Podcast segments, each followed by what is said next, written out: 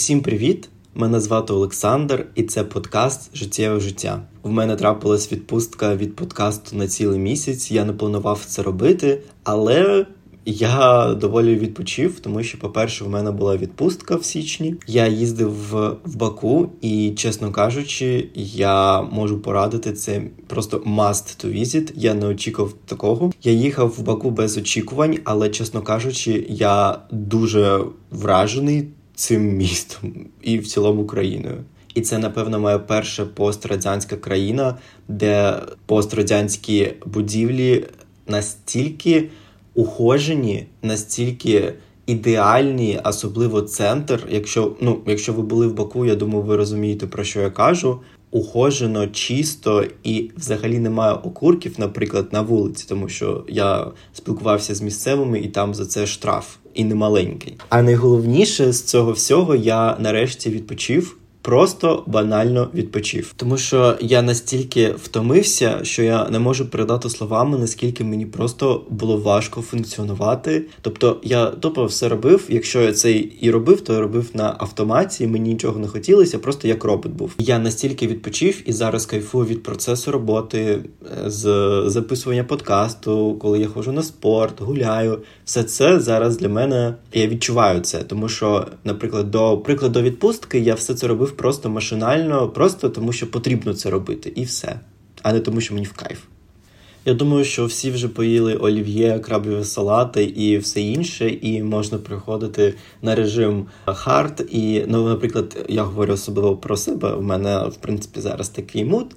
І сьогодні, перший випуск в цьому році, я хочу посвятити фрілансу і хочу розповісти про нюанси побудови кар'єри саме на фрілансі. Не обов'язково працювати з спеціалістом. А щоб працювати на фрілансі, звісно, ви можете бути не знаю, дизайнером, монтажером, я не знаю, писати книги, будь-що.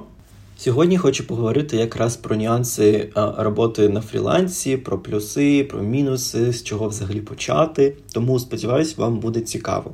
Взагалі, давайте почнемо з того, що взагалі таке фріланс, тому що, можливо, люди думають, що фріланс це коли ти працюєш одну-дві години на день, і в тебе капає тисячу доларів в тиждень, і ти просто кайфуєш, нічого не робиш. Але це не так. Фріланс це форма зайнятості, при якій ви працюєте над проектами, завданнями для різних клієнтів без прив'язки до конкретного роботодавця, ну або офісу.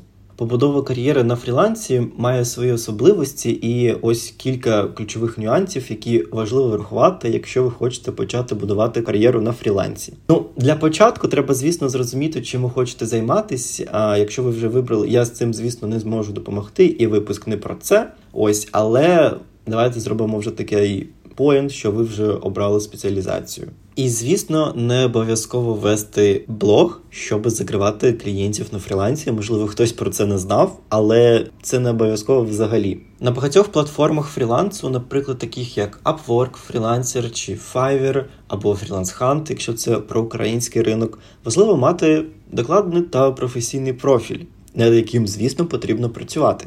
Там повинно бути ваше резюме, ваше портфоліо, відгуки від клієнтів, що, звісно, підкреслюють вашу експертність, але блог не обов'язково вести. Напевно, люди ведуть блог для того, щоб потім, можна сказати, совміщати або повністю перейти в інфобізнес і створювати курси по цій професії. Але якщо у вас немає таких намірів, то це не обов'язково взагалі робити. Звісно, потрібно визначити свій прайс на послуги. Прайс може різнитися від клієнта до клієнта, це нормально. А особливо, якщо ви новичок, то це потрібно також врахувати. Якщо чесно, я працюю на фрілансі вже три роки, і єдине, що я можу сказати, що працює, це ваш досвід і ваші кейси.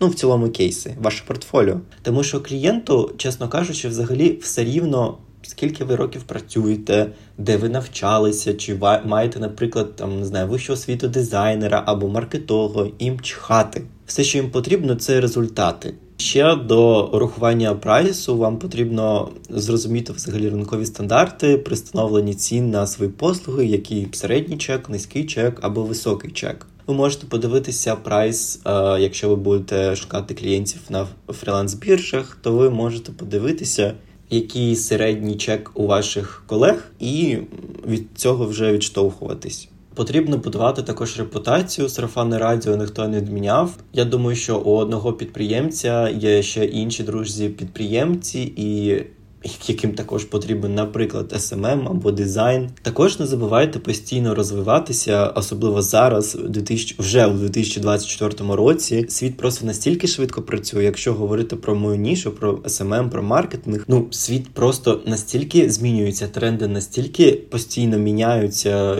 виходить щось нове, нові платформи, тренди і так далі. І не забувайте, чому ви це робите, тому що це залишає вас якнайбільше конкурентно спроможним.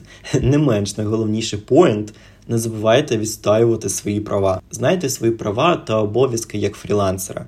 Укладайте письмові угоди перед початком роботи, встановлюйте терміни та умови співпраці. Це може допомогти вам уникнути непорозумінь і захистити вас у випадку конфліктів. Я ФОП третьої групи, я плачу податки в Україні, і з клієнтами зазвичай я люблю підписувати договора, де все зазначено. Я працюю по актам а, роботи, так тобто надсилаю акти по виконанню роботи, де в принципі в цілому вказано, що як і чому. І це дійсно допоможе вам уникнути якихось непорозумінь, а особливо, якщо ви працюєте не так, як я, тому що тому що з клієнтами я співпрацюю зазвичай дуже довгостроково і з деякими більше року. А якщо ви, наприклад, дизайнер, якому потрібно зробити логотип, тобто ви зробили, віддали і забули про клієнта. Тому, якщо в такому випадку, то це взагалі дуже важливо створювати такі договори, тому що ви чітко виповняєте план своєї роботи і за межі взагалі не виходите. Не забувайте будувати мережу зв'язків, знаходьте спільноти, чати в телеграмі або якісь не знаю аля форми в вашому місці, де фрілансери обговорюють свої досвіди, діляться порадами та рекомендаціями. Зв'язки, звісно, знаєте, як в 90-х зв'язки рішають, вони можуть привести вас до нових можливостей та співпраці з іншими клієнтами. І звісно, не забувайте працювати офіційно і платити податки. Як фрілансер, я розумію, чому це так важно, тому що, наприклад, якщо ви хочете переїхати в нову країну. Ну, наприклад, і вам потрібно не знаю, робити візу, і вам потрібно показати офіційний дохід. А як ви його покажете? Ну ніяк. Тобто, по суті, ви ніяк не заробляєте. Тобто, і а що робить? В такому випадку потрібно працювати офіційно, і це дійсно допоможе вам просто бути в безпеці. Якщо що, якщо ви працюєте фултайм в компанії, то це набагато, звісно, легше. У вас є чітка зарплата, це все офіційно, я сподіваюся. А якщо ви фрілансер і ви просто отримуєте плату на картку від інших різних людей, по-перше, з новими законами в Україні вас можуть просто заблочити. Ну я не знаю, як це працює, але я вже не кажу про те, що платити податки потрібно, особливо в будь-який час, не обов'язково в воєнний час. Багаті країни живуть. Чому так хорошо? Тому що вони всі платять податки. І найголовніший поінт, е, запам'ятайте, що фріланс це не тільки робота, а ще і власний бізнес. А зараз я хочу поговорити про плюси і мінуси побудови кар'єри на фрілансі. Давайте почнемо з плюсів. І звісно, це гнучкість графіку. Ви можете працювати в зручний для вас час, що дозволяє легше там суміщувати роботи, наприклад, з особистим життям, хобі і так далі. Тобто головне, щоб ваша робота була виконана, якщо у вас є міти, то ви під них підлаштовуватись командою, да, і в принципі все. Свобода вибору проєктів, з якими ви працюєте. Саме фріланс дає можливість обирати проекти, які вам цікаві, і спеціалізуватися на певних напрямках. Тому зауважте, що, наприклад, якщо ви працюєте фултайм, я, звісно, дуже багато порівнюю, то там ти не вибираєш проекти, замість тебе обирають. Звісно, це не новина. Це можливість роботи з будь-якої локації. Ви можете працювати з будь-якого міста. Головне, щоб у вас був інтернет, де і в принципі все. Можливість заробляти більше. Якщо ви успішний фрілансер і накопичите гарну репутацію, можливо таке, що ви зможете отримувати проекти із більш високою оплатою та чеком. Ви можете самі ставити прайс, за який ви хочете працювати, і, звісно, ваш дохід може бути дуже різним кожного місяця. І давайте плавно прийдемо до мінусів, тому що фріланс, як я вже сказав, це про різний дохід, і дохід він не стабільний. Фріланс може бути непередбачуваним і вам може бракувати стабільності у відношенні доходів. І те, що я раджу кожному фрілансеру, це будувати просто подушку безпечності, щоб у вас просто були кошти на аля, хоча б 2-3 місяці життя для того, щоб зняти квартиру, для того, щоб поїсти щось якісь базові потреби закрити ваші, тому це дуже дуже важливо. Тому що в одному місяці у вас може бути дуже багато проєктів, а в наступний місяць вони можуть всі відвалитися, навіть якщо вони плюс-мінус стабільні. Тому це дуже важливо. Для мене це напевно найголовніший мінус фрілансу, тому що стабільності нема. Це правда. Сьогодні ти отримуєш стільки, через місяць ти можеш отримати стільки. На третій місяць ти взагалі можеш отримати набагато більше або набагато менше. Другий мінус, про який я можу сказати, це відсутність корпоративних переваг.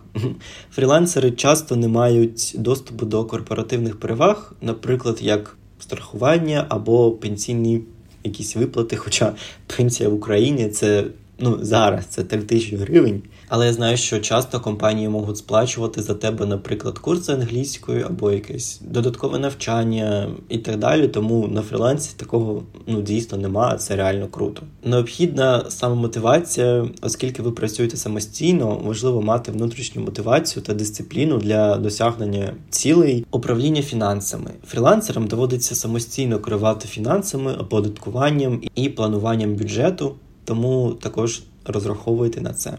Я можу сказати чесно, за три роки, що фріланс це компроміс між свободою та відповідальністю. Узагальнюючи, фріланс стає більш популярним, оскільки відповідає сучасному способу життя та надає багато можливостей для тих, хто, по-перше, шукає гнучкість, свободу та можливість працювати віддалено. Я сподіваюся, вам сподобався цей випуск. Я буду вам дуже вдячний за високі оцінки. Сподіваюсь, вам було тут затишно і до нових випусків.